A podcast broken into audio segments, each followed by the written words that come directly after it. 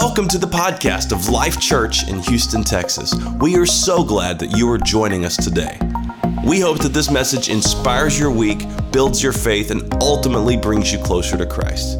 So sit back, relax, and enjoy the podcast. You asked for it. Have you have you guys enjoyed this series?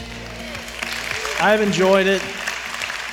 I'm excited to be preaching to you today. Uh, Houston, why don't you join me right now in welcoming in our Friendswood campus, Life Church Friendswood. We're so glad to have you with us. Now, for those of you that, that might not know this, we are one church in multiple locations. Of course, you're in the Houston campus today. We meet also in Friendswood. And pretty soon, we're going to be launching our third location in League City, Texas. So excited about that. But, Friendswood, we're glad that we get to join with you this morning. And of course, Pastor Tito, Pastor Samantha, thank you so much for all you do, for leading that, that campus there. And uh, I told the congregation here in Houston that y'all are having that barbecue fundraiser. Guys, we're going to have enough time. If you want to go over uh, to Friendswood, grab a, a, a, barbecue sandwich, pulled pork sandwich, it's going towards a good cause. Like I said, all the proceeds for that go to Sleep in Heavenly Peace to help us partner with that ministry so we can continue to help uh, those children in need. So I'm so excited uh, about that. And today we're jumping into the final week of You Asked For It. So during this series, we gave you the opportunity to submit your tough questions, your tough questions about life, about God, about the Bible, about church, about family. And it's been, it's been fun to, to build a sermon series based off a lot of the questions that you have asked. We've talked about purpose, we've talked about overcoming fear, we've talked about how to have a godly family. And didn't my mom, Pastor Nancy, didn't she just knock it out of the park with that Mother's Day message, how to have a godly family? So incredible. Last week we talked about what to do when we can't feel God. And today, Today, we're going to tackle a subject that is relevant to all of us. We're going to, we're going to talk about a question that, no doubt, regardless of, of who you are or what your faith background is, or even if you don't have a faith background, the question we're asking today is what happens when we die? What happens when we die? If we are if we're good, if we are a good person, do, do we get to go to heaven? Do we get our angel wings and we get to float around and sit on clouds all day and just for the rest of eternity sit back and have a good time? Is it just the really, really terrible people like the murderers and the sexual abusers and the drug dealers and the politicians and the telemarketers that go to hell? Just kidding. If you're a telemarketer or a politician, there is forgiveness for you today. Do we get another chance? Do we get to come back and try again? Do we, do we get to come back as another person? Do we get to come back as an animal? Do we get our own personalized version of heaven depending on what we believed? Depending on our faith, depending on the religion that we followed, do we get our own personalized heaven? Or do we just become one with the universe? Or do we just cease to exist? And turn to dust. I want to look at what the Bible has to say about what happens when we die. And I, I want you to be prepared. I want you to be prepared. Houston, Friendswood, everyone watching online, I want you to be ready because I have a lot of scripture.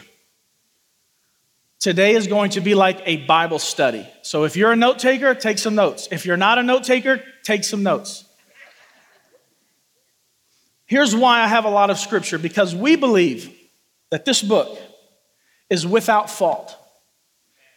We believe that the Bible is God's word. We believe that this is the book that the God who created the universe intended for you and I to have just like it is.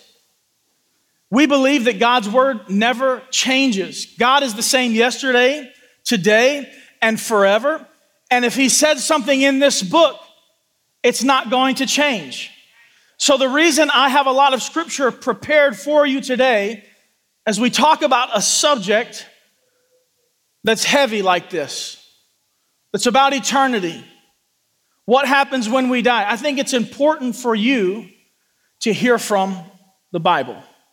I think it's important for you to hear what Jesus had to say about it, what the apostles had to say about it.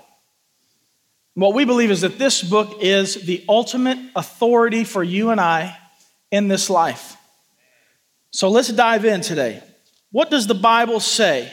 Why is it such an important subject for us to study? Maybe you, you didn't know this is what we were going to be talking about, and you're like, oh, God, really? I came on Sunday and we're about to hear about eternity and heaven and hell and the afterlife and all this stuff. What a great Sunday that I picked to come to church for the first time. I know this is a heavy this is a heavy subject. But here's why it's important. This is why it's important for us to talk about it, for us to study it. Because what we believe about eternity will determine how we live today. What we believe about eternity is going to dictate how we live our lives today. So, what does the Bible say? What happens when we die? I'd like to start today by going straight to the words of Jesus found in Luke chapter 16. In Luke chapter 16, we see Jesus telling a story, he's telling a parable about two men. So let's jump in. Luke chapter 16, verses 19 through 28. Like I said, I got a lot of scripture. I don't want you to tune me out. I want you to hear the words of Jesus here. He says, There was a rich man who was dressed in purple and fine linen and lived in luxury every day. Now, if you are someone listening to the words of Jesus when he spoke this, you would know that this person Jesus is talking about is extravagantly rich. Because in that day, to have clothes that were purple meant you were royalty, and also the dye that was used to make clothes purple was extremely expensive. And then it says he was dressed in fine linen. Did you know that a piece of linen was so expensive that if you took that money, you could feed a person for an entire year? So Jesus is telling us, hey, there was this one guy who had everything he could ever possibly need in this life. He was comfortable. He wasn't hungry. He wasn't poor. He had everything he needed. And at this rich man's gate, in verse 20, Jesus says, there was a beggar named Lazarus. Lazarus was covered with sores, and he was longing to eat what fell from the rich man's table. Even the dogs came and licked his sores. And that's pretty disgusting. And if you're letting your dog lick your face, please stop. I will pray for you after service. We get an image of, of two men. Jesus tells us about two men. One you would look at and think he's got everything he could ever possibly need, and the other you would take pity on.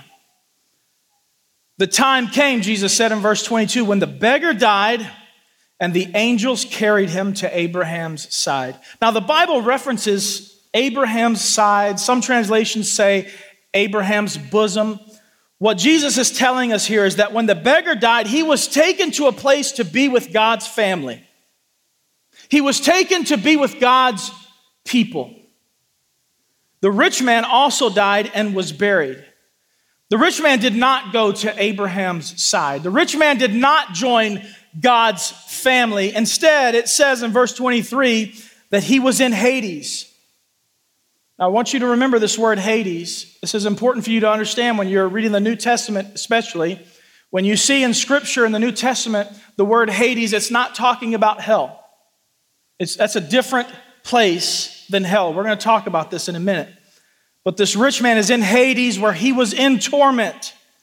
And he looked up and he saw Abraham far away with Lazarus, the poor man that used to sit at his gate. And he sees the poor man with Abraham and with God's family. And he called out, Father Abraham, have pity on me. Send Lazarus to dip the tip of his finger in water to cool my tongue, because I am in agony in this fire.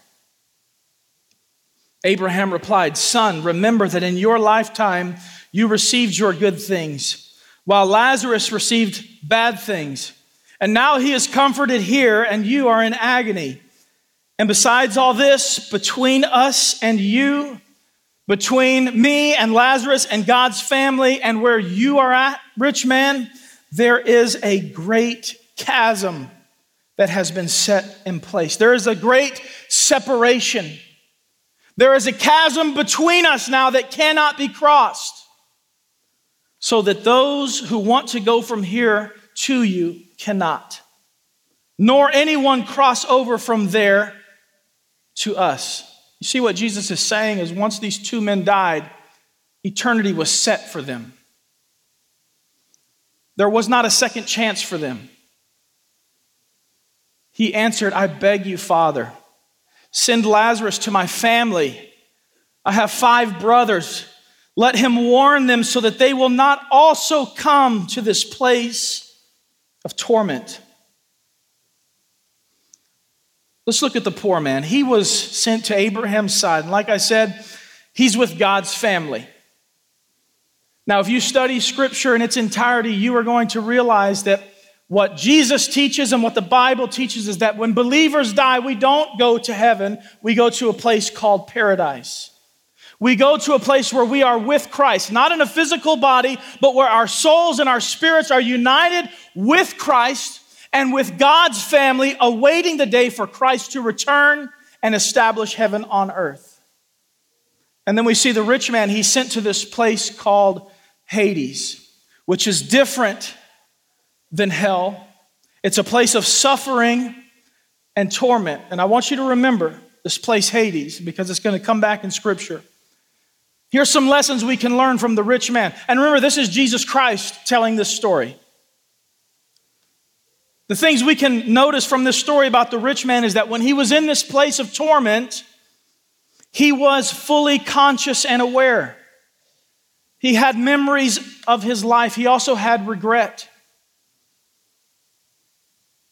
His eternity was irreversibly fixed, meaning that once he died, his eternity was set. That chasm that can't be crossed, there was never any hope that he was going to leave where he was and get where the poor man was. The third thing we can, we can notice from this story is that the rich man realized that his suffering was just. Because we see him, he's complaining about the pain, but he's not complaining about injustice. Because he realized that the reason he was suffering was just. The fourth thing that we can learn from the rich man is this he begged and pleaded for someone to tell his brothers who were still living so that they would not join him in this torment. So let's talk about these two places. We have the poor man that's with God's family in paradise. We have the rich man that's in Hades in suffering. This is not their final destination, though. You can think of this when we read scripture, these two places, you can think of them as like the waiting room of their final destination. They're just in the waiting room right now. So, how long does someone have to be in the waiting room before they reach their final destination? Well, the Bible tells us, 2 Peter chapter 2 verse 9. It says the Lord knows how to rescue the godly from trials and to hold the unrighteous for punishment on the day of judgment. So these two places, one of torment, one of paradise, where we're not in physical bodies, but our souls and spirits are experiencing what eternity has in store for us, it says the Lord is holding these places together until this day of judgment. And that's what we're all waiting on. You and I, everyone that has passed on before us, all of humanity, all of creation is waiting for the day of judgment. The day that the Bible tells us we will all stand before God. When we die, what the Bible tells us is that eternity is set. There are no second chances. The Bible tells us it's appointed unto each man to die. I have, I have some sad news for you if you didn't know this. You and I one day will die. Every man must encounter death. And once death happens, our eternity is set. And we enter a waiting room, if you will, until this day of judgment. So, what does the Bible say about Judgment Day? Revelation chapter 20, verses 11 through 15 say this. And this is John. John, the disciple of Jesus, John, the best friend of Jesus, or so he would tell you. He was the one that Jesus loved the most. John was an apostle. John faced persecution, he faced torment. They actually tried to kill him several times, and for some reason that he wouldn't die. So what did they do? They exiled him on an island called Patmos, where he was secluded and alone. And while he was there, and while he was in prayer, he was caught up, what scripture says, caught up in the spirit. And God revealed to him the things that would happen at the end. And this is his writing about that. Then I saw a great white throne and him who was seated on it. The earth and the heavens fled from his presence, and there was no place for them. You know, when the Bible says heavens and the earth, or the earth and the heavens, it's not talking about our reality in heaven, it's talking about the entire universe. So, what John is saying is he sees this one sitting on the throne that is so powerful, that is so massive, that holds all power, that literally the entire universe was engulfed, encompassed. And I saw the dead, great and small, standing before the throne, and books were opened. Another book was opened, which is the book of life. The dead were judged according to what they had done, as recorded in the books. The sea gave up the dead that were in it, the death and Hades, the place of torment, the waiting room, the death Hades gave up the dead that were in them, and each person was judged according to what they had done. Then death and Hades were thrown into the lake of fire. The lake of fire is the second death. Anyone whose name was not found written in the book of life was thrown into the lake of fire. Now, this imagery that God is showing to John He's showing John these things that are going to be easy for John. Maybe they were easy for John and a little diff- more difficult for us, but things that John would understand. When it talks about God having books, we know that that doesn't mean he has physical books. It means in his knowledge, he's keeping a record. Because he is all knowing, he's keeping a record of all of us and our lives. And these books that are opened up, the imagery of that is there's coming a day where God is going to be able to judge all of mankind according to every moment of their life. And this passage, we see a glimpse of judgment. We see this glimpse of God judging all of humanity. And it says that those whose name was not written in the book of life, other parts of the Bible call it the Lamb's Book of Life. And the connection here is that Jesus was the Lamb of God. All of those that were not in Christ were cast into the fire, were cast into hell. But those whose names were written in the book of life, those who were in Christ, are accepted into heaven to live with God for eternity. So let's talk about heaven. What is heaven? What does the Bible say about heaven? What, what does it look like? What is it going to be like? What are we going to be doing? Where is it? Why does God send people to heaven? Heaven exists for God to fully dwell with his creation. That's, that's the point of heaven. That's what heaven is all about. Heaven exists for God to fully dwell among his creation. Heaven can be summed up like this the presence of God. And I know a lot of times we have ideas and we have we, we, we have the, the, the stories and we have the examples that are given in culture and even some Christian culture of heaven being this faraway place where one day we're going to be rescued from this terrible world and taken to a much better place where we're going to be able to relax and take it easy and have fun and be with God. But the Bible actually gives us many glimpses of what heaven is, and it's not a faraway place. And it's not a place where we're floating around as spirits and angel wings. It's a very real place that Jesus intends to establish on earth. Let's read what the Bible says about heaven. Revelation chapter 21, verses 1 through 7. I told you I had a lot of scripture. I told you to be ready for a Bible study. Revelation 21 When I saw a new heaven and a new earth, This is John. Remember, this is the man that walked with Jesus, that heard Jesus talk, that heard Jesus teach, that stayed by Jesus' side as he was crucified and killed, and saw Jesus resurrected again. And now God is giving him this vision, and he says, Then I saw a new heaven and a new earth. For the first heaven and the first earth had passed away. Now, remember what I said when the Bible talks about heavens and earth? He's literally talking about there's going to be a new creation. He's not talking about heaven and earth in the sense they are separate. He's talking about the entirety of the universe is going to be recreated. And there was no longer any sea, is what John said. I saw the holy city, Jerusalem, coming down out of heaven. Do you know when Jesus comes back? It says that he is establishing his kingdom as New Jerusalem, a city on earth where he will reign as king over the entire earth. The governments of the world will be on his shoulders. He will be king of the world, literally. That's what heaven looks like. Amen.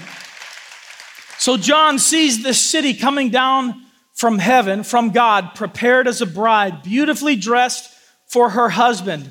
And I heard a loud voice from the throne saying, Look, God's dwelling place is now among the people, and he will dwell with them. Remember, this is heaven we're talking about.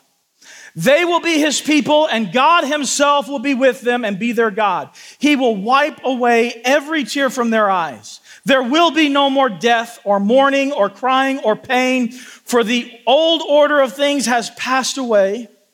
He who was seated on the throne said, I am making everything new.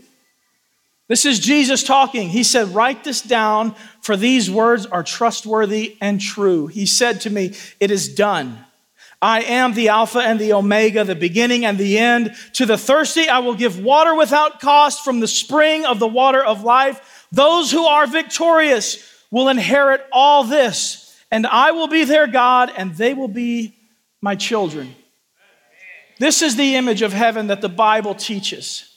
It's a new creation. It's a place where we live with physical bodies, bodies that have been glorified just as Christ's body was glorified when he rose from the dead. We're going to have physical bodies. We're going to have a purpose to fulfill on this earth.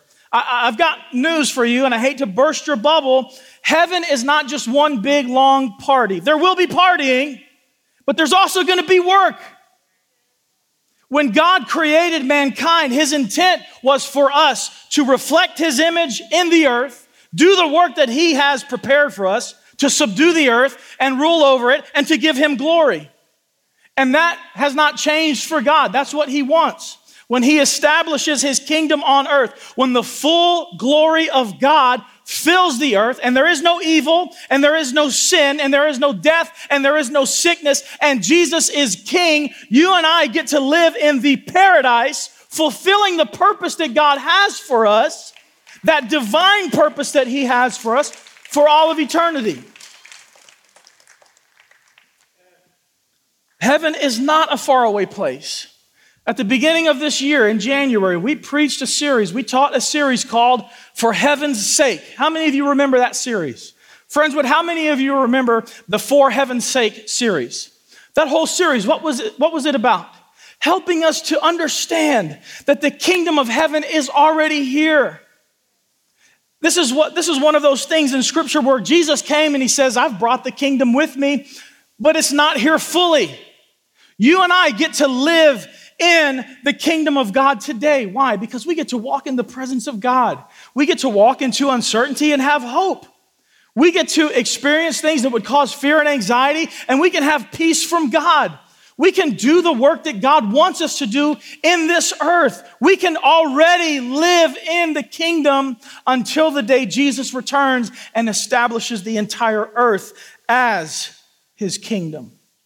So, Christians, don't hunker down. If you're, if you're a believer and you've grown up in church and you're just hunkering down, waiting for the day to Jesus, for Jesus to whisk you away, for Jesus to save you, and so you hunker down and you do all the religious things you think you're supposed to do, and you never go out into the world and shine your light and spread the truth and serve others and love others and reach the lost. You've missed the point.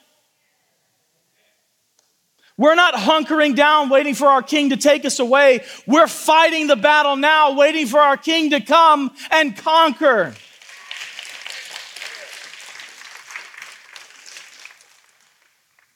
This passage continues, though, as we see this. As we see this image of heaven, the Bible gives us this beautiful image where Jesus is coming back and he is recreating this world. He's recreating this universe and he's creating it in a way where it is void of sin, sickness, and evil. This passage goes on, though. Revelation chapter 21, verse 8. He says, But the cowardly, the unbelieving, the vile, the murderers, the sexually immoral, those who practice magic arts, idolaters, and all liars, they will be consigned to the fiery lake of burning sulfur. This is the second death. So, this begs the question. This begs the question if God is good, and God is loving, and God is compassionate, why would He send people to hell? You know you've asked that question. If God is good, why would He let people suffer for eternity? I'm going to give you two reasons that when you read this Bible, when you read God's word, He tells you why. Here's the two reasons we find in Scripture hell exists for God to righteously punish Satan and evil. Hell exists for God to righteously punish Satan and evil. Let's look in the Bible at that first part. Where does it say that God is going to punish Satan in hell? Revelation chapter 20, verse 10. The devil who deceived them, deceived people, he was thrown into the lake of burning sulfur. He was thrown into hell. Who was already there waiting for him? The Antichrist and the Antichrist false prophet had also been thrown in. They will be tormented day and night forever and ever. Hell exists for our holy and righteous God to punish Satan, that, that is the embodiment of all evil. The second thing we find in Scripture is that hell exists for God to righteously punish evil. Let's look at a place where it says that. Second Thessalonians chapter 1, verses 8 and 9. This is the Apostle Paul. The Apostle Paul, who gave us most of our New Testament and penned so beautifully descriptions about the grace and the love of God and how willing God is to forgive and how far God would go to reach us. He says to the church in Thessalonica, He will punish those who do not know God and who do not obey the gospel of our Lord Jesus. They will be punished with everlasting destruction and shut out from the, the presence of the Lord and from the glory of his might. If heaven is a place that is saturated and full of the presence of God and the glory of God, then hell, hell is a place that is void of his glory. And the only thing about God that you experience in hell is his wrath, is his punishment towards evil. What does Jesus say? Let's look at the words of Jesus. Did you know that Jesus talked about hell more than he talked about anything else? I know a lot of times we hear Jesus talked about money more. No, he used money in stories as examples, but most of his teaching we see in the New Testament was about hell. And this is what we need to know. When Jesus talked about hell, he was talking to spiritual people about hell. Jesus did not use hell as a fear tactic. And that's not my intention this morning is to use it as some kind of fear tactic. It's the goodness of God that calls people to repentance. It's the goodness and the grace and the love of God that causes people to follow after him. And Jesus would talk to people about how these spiritual people, his followers, as encouragement to go out and find the lost so that they wouldn't have to suffer in hell. Jesus said in Matthew chapter 7, verses 21 through 23, this is a sobering statement. And I want every believer, if you're someone who is a believer and who has been going to church and you, and you feel like you're saved, I want you to hear this message from Jesus right here. Not everyone who says to me, Lord, Lord, will enter the kingdom of heaven. Not everyone who called out my name. Not everyone who said I was their Lord is going to enter the kingdom of heaven.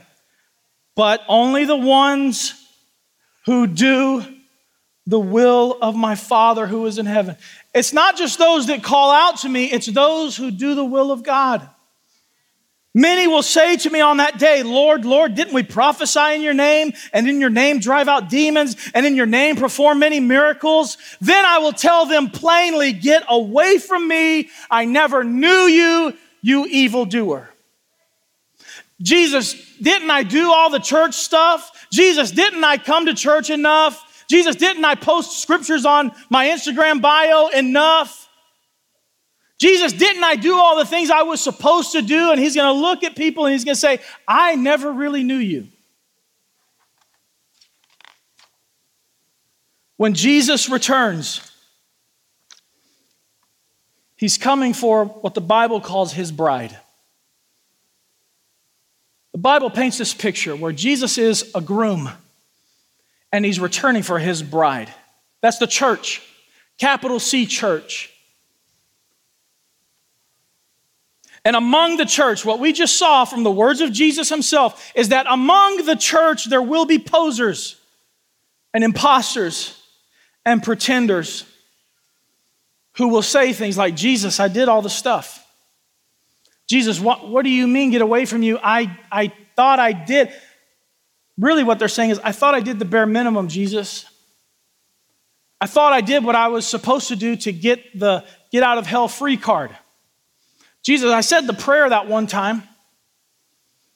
Jesus, I, I, I, I professed faith that one time. And I know my life didn't really look like it. I mean, I know I kept sleeping with my girlfriend, and I just thought you were going to, like, you know, you understood that I just have desires and, and, and that you were just going to turn a blind eye to that, Lord. Well, Jesus, I know I never stopped looking at pornography, but eh, at least I wasn't going out sleeping around. Jesus, I, I know I was cheating on my wife, and I know I was sliding into other women's DMs, and I know I was going out with my buddies every night getting drunk and getting high. And Jesus, I know I was holding on to a lot of anger and bitterness and resentment towards people. And Jesus, I know there was nothing in my life that showed I actually had faith, but Jesus, I did the bare minimum. Can't you give me a pass, Lord? And Jesus says, I never knew you.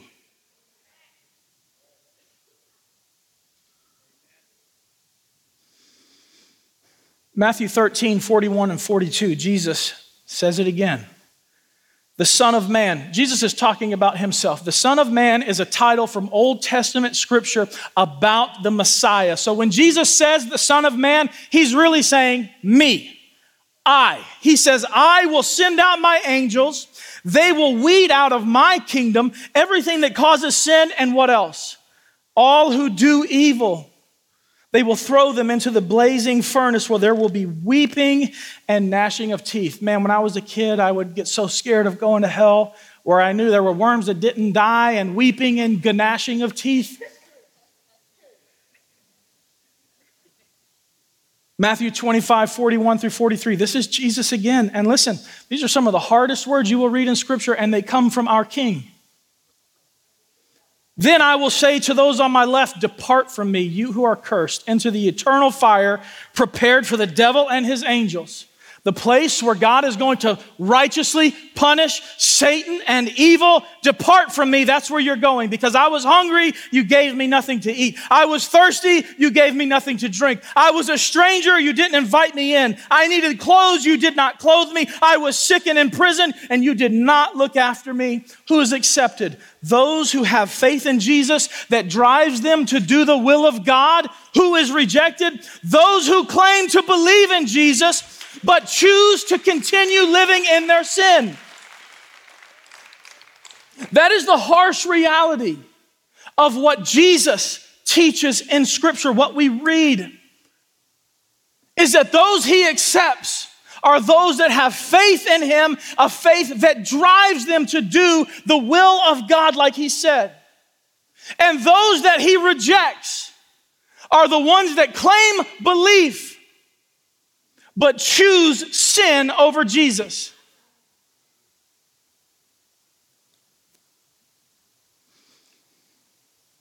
This is not a fun message to preach. This is not an easy message to preach. I would be lousy. I'm a young man. I've been doing this for five years. I would be a lousy excuse of someone that, that hopes to be your spiritual leader, your pastor. I would be a sorry excuse for your pastor if I did not tell you the reality of what Jesus is calling us to.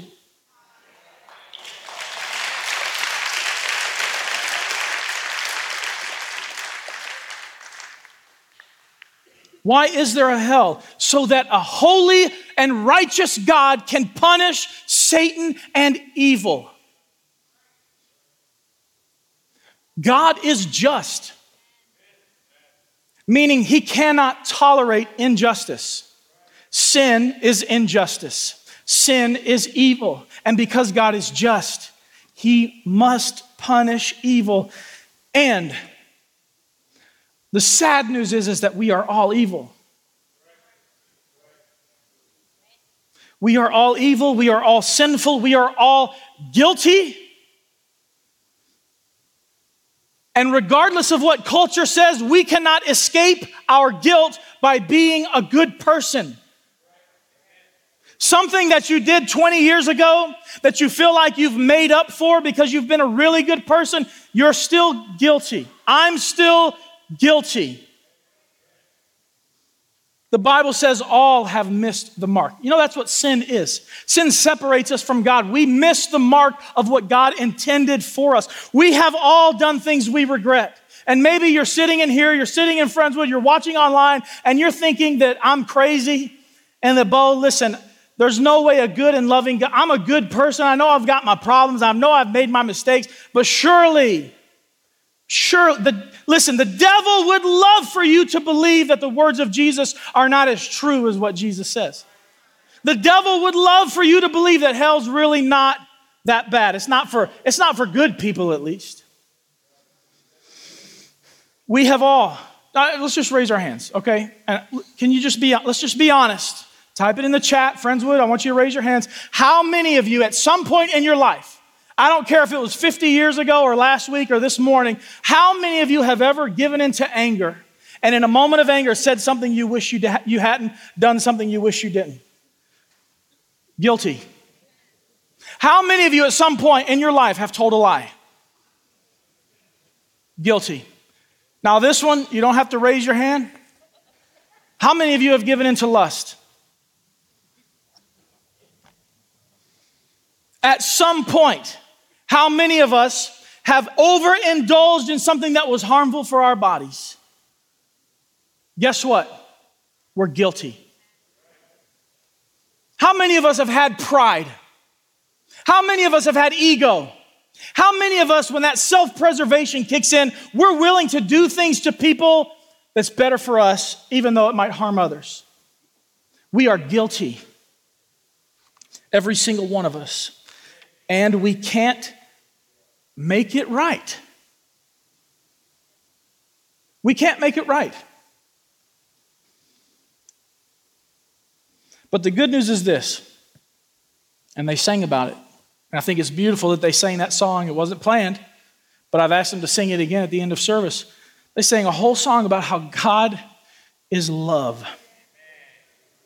I know I have just been preaching about God's holiness and his righteousness and how God will punish evil, but God is also, it's not but, and God is also. And God is also love. God is just, and He is righteous, and He will judge according to His own holiness. God is also love. 2 Peter 3 9 tells us here's how much God loves you. Here's how much God loves me. 2 Peter chapter 3 verse 9. The Lord isn't really being slow about his promise as some people think. What's what's Peter writing about? People are wondering, why hasn't Jesus come back yet? Why, why are we still going through all of this suffering? Think about this. Peter is writing to a, a church and a group of believers that are suffering They're suffering persecution that you and I could never imagine. They're being fed to lions. They're being set on fire. They're being tortured. They're losing their jobs. They're being excommunicated from civilization. And people are wondering, why isn't the Lord coming back yet? Peter says the Lord isn't really being slow about his promise, as some people think. No, he is being patient for your sake. Why? Because he does not want anyone to be destroyed. You see, God knows there's coming a day where he will deal out his righteous punishment on evil. And he's being patient for our sake because he wants as many people as possible to come to repentance, to turn to him.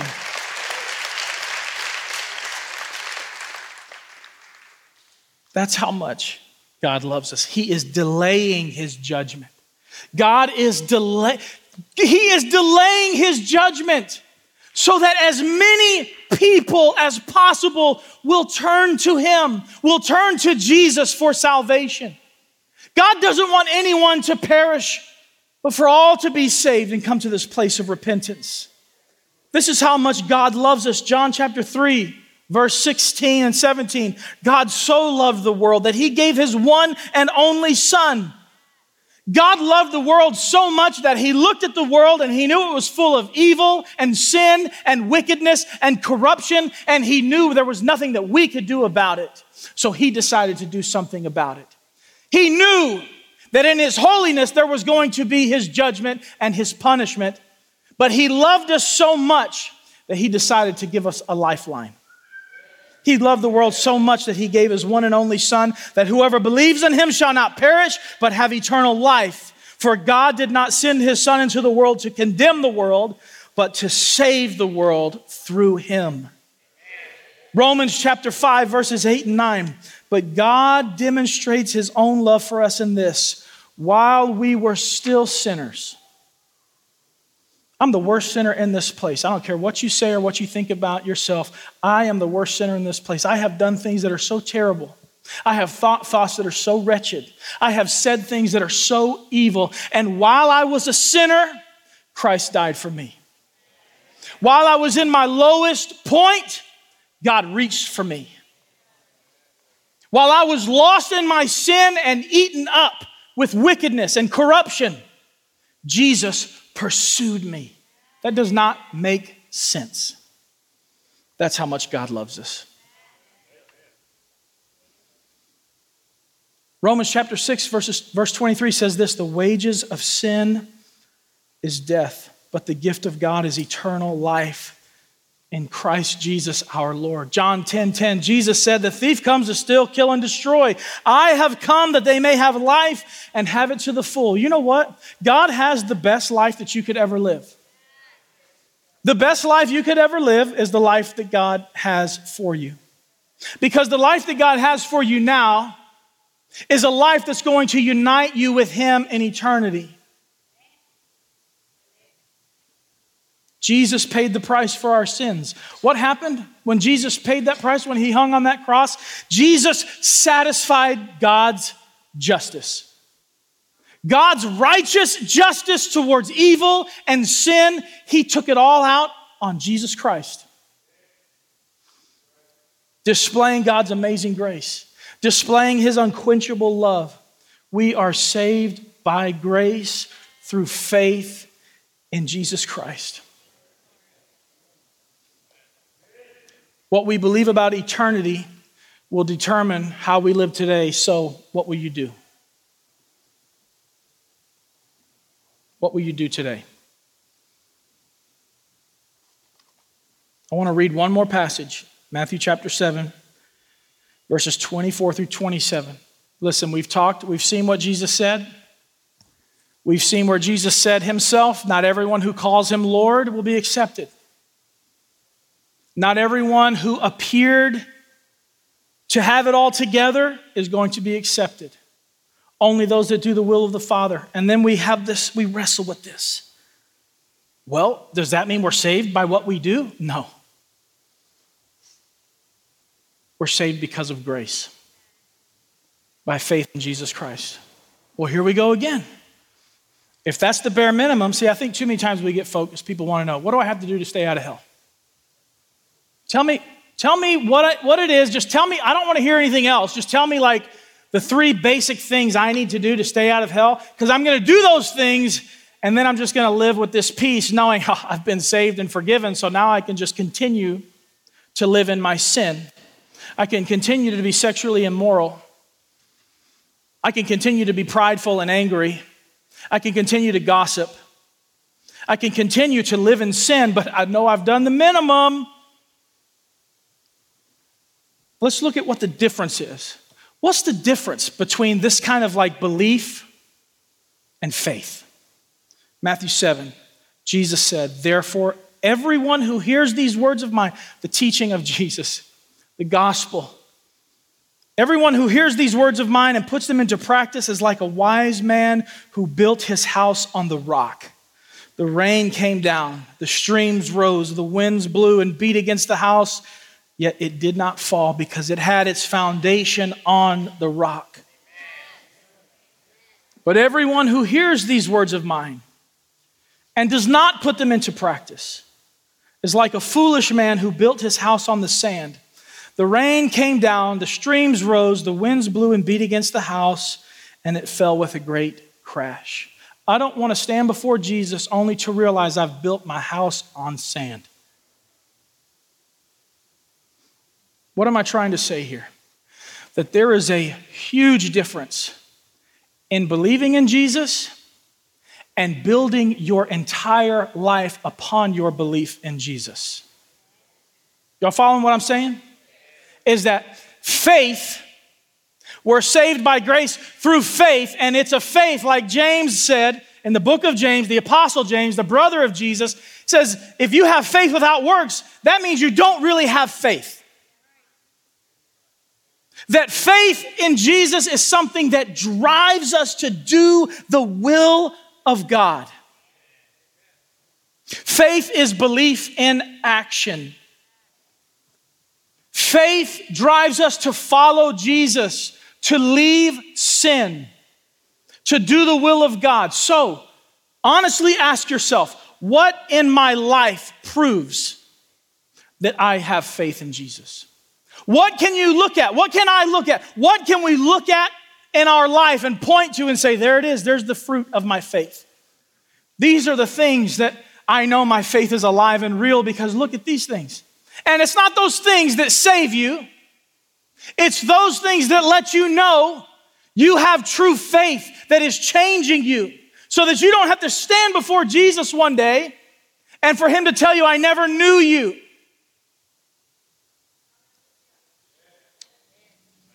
Please stand with me. And I'd like to invite our prayer team.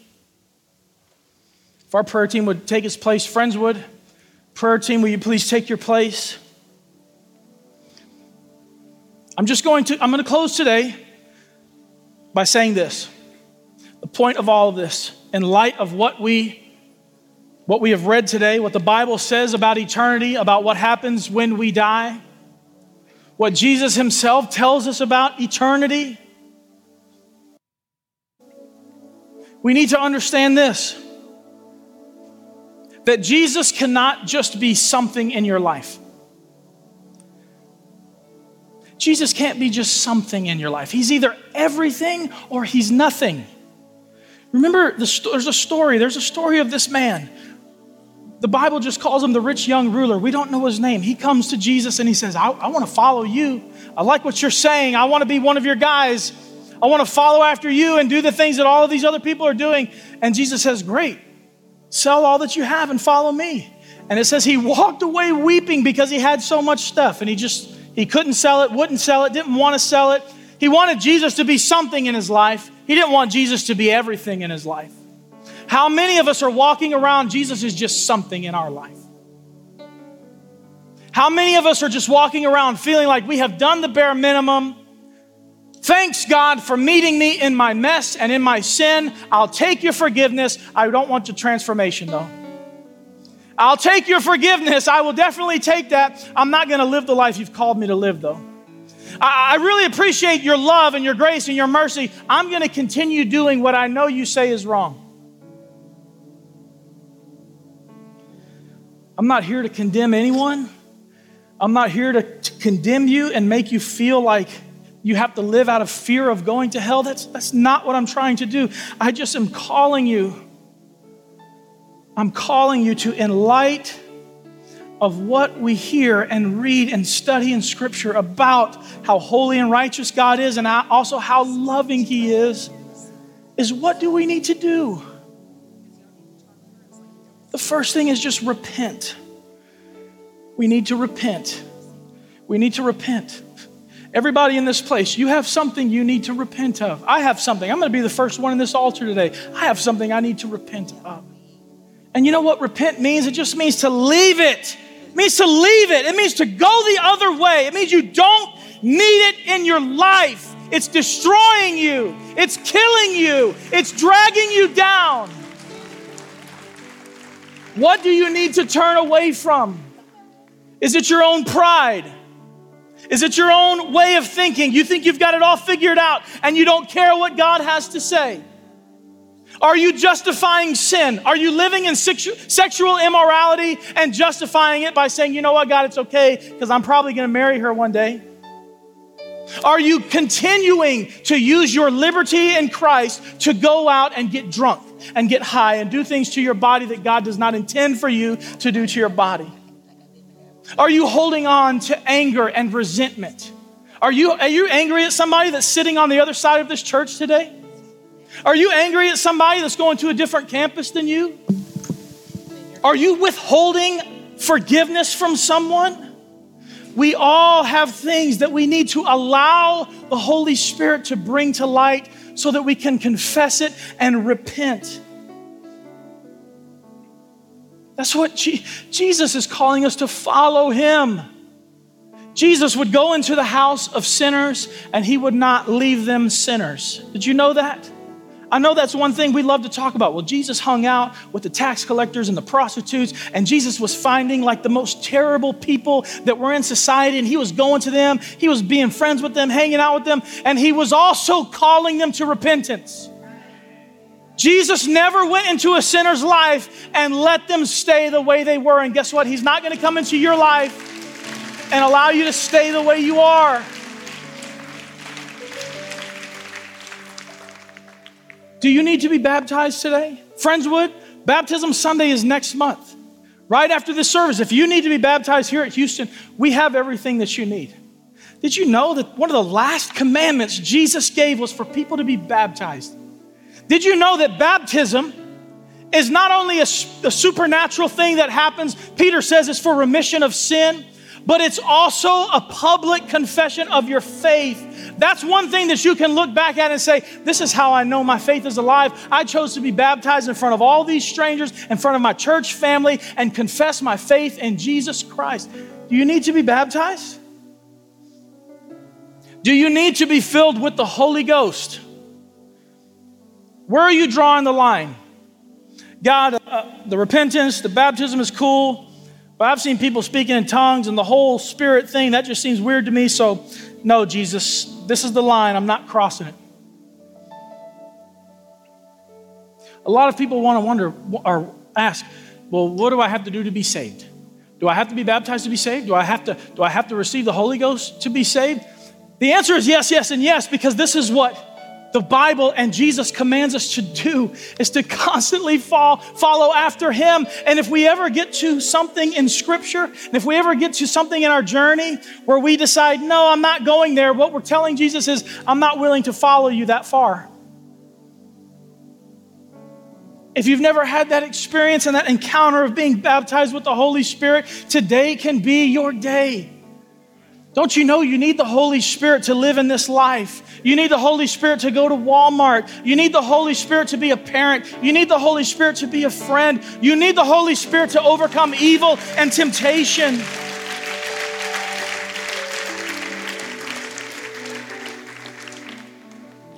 Is your next step serving? Finally, serving. You've been on the pews, you've been in the seats for years and months, and you've just sat back and decided I don't have to be on the team, I don't have to get involved with ministry, I don't really have to be part of the church, the body of Christ that exists to serve others, maybe your next step is serving. You can go to right now, life.cc slash growth track. Go to our website, life.cc. You can, you can join Growth Track. You can start taking that next step and say, I'm ready to serve. I want to be part of this. Because Jesus is calling you to be part of his church. What is your next step? You can take it today. You can take your next step today. What happens when we die? Our eternity is set. And there is a place where God is going to righteously punish Satan and evil, and we've been given a way out. And that way out is faith in Jesus Christ and an unrelenting pursuit of Him. A life devoted to Him, a life that is built on Him, not halfway. Don't build the house of your life with, with one beam, Jesus, and the other beam, your own pride. One beam, the Word of God, the other beam, the ideologies and philosophies of this world. That house will fall. We are called to abandon everything and follow after Jesus.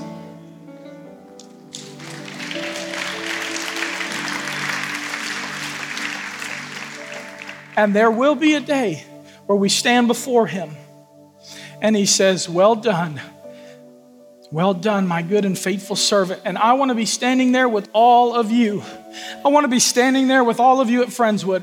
I want to be standing there with my wife and my children. And I want to say, Jesus, this is what I've brought for you. I've brought my wife and my children and my friends and, he, and look, look at all the people from Life Church, Jesus. We followed after you. We wanted to be your hands and feet in the world. We wanted to build your kingdom. We wanted to do the will of God.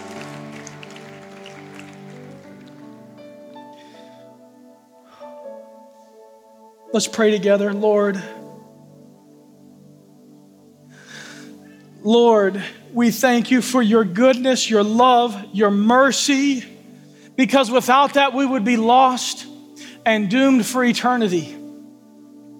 But because you love us so much, because you couldn't bear the thought of an eternity separated from us, you took it upon yourself to make a way. You took it upon yourself to be that lifeline, to be that search and rescue mission. You have given us salvation through Jesus Christ that when we have faith in Him, that faith that drives us to do your will, that faith that drives us to leave the way we are and pursue Jesus, it's then that we live the life you've called us to. It's then that we step into your kingdom. It's then that we can stand before you and have you welcome us into your kingdom. And God, today, Holy Spirit, search our hearts and minds. Help us see what is it that grieves your heart, Lord? What is it that we haven't surrendered yet? What is it that we're holding on to? What is it that would keep us from you, Lord? Show it to us, God. Give us a repentant heart. Lead us to salvation, God. If there's someone in this place, this is the first time, the first day where you want to put faith in Jesus, where you want to profess your faith to Jesus, where you're ready to repent from sin and start this journey, guess what? It starts with that prayer. It starts with that prayer of God, I need you. I, I need your forgiveness. I've been trying to do it my own way and I realize that's wrong. I need you in my life, Lord. That's the first step of a journey that's supposed to be for your entire life. That's the first step of a journey that's supposed to lead to baptism and being filled with the Spirit and ongoing sanctification where you become more and more like Jesus. And that doesn't happen while we're standing still, it happens while we're following after Jesus. Holy Spirit, I pray you would have your way in this place today, in Houston campus, in Friendswood, in the homes of everyone watching online. Holy Spirit, I pray that we would feel you like we've never felt your presence before. We need your power, Lord. We need the power, just like on the day of Pentecost when you poured your spirit out and it gave people the courage and the boldness and the anointing to step out into a lost world and to shine your light. That's the power we need, Lord. The power to overcome sin You did not come just to forgive us of sin. You came to save us from the power of sin, the power of sin that would hold us down, the power of sin that would destroy our lives, the power of sin that would destroy our relationships, that would lead us to places of depression and anxiety and fear. You came that we would have power to overcome our sin. And Lord, we need you today. We need that power today, Lord. And it's only because of your love and your goodness and your mercy that you've even made that possible for us. And our response should be a reckless abandon to follow you. What do I need to leave behind? Show me, Lord. Show me what I need to leave behind because I want to follow after you. I want to do your will, God. Help that be our heart. Help that be our cry. Help that be our prayer today. God, show me what I need to do.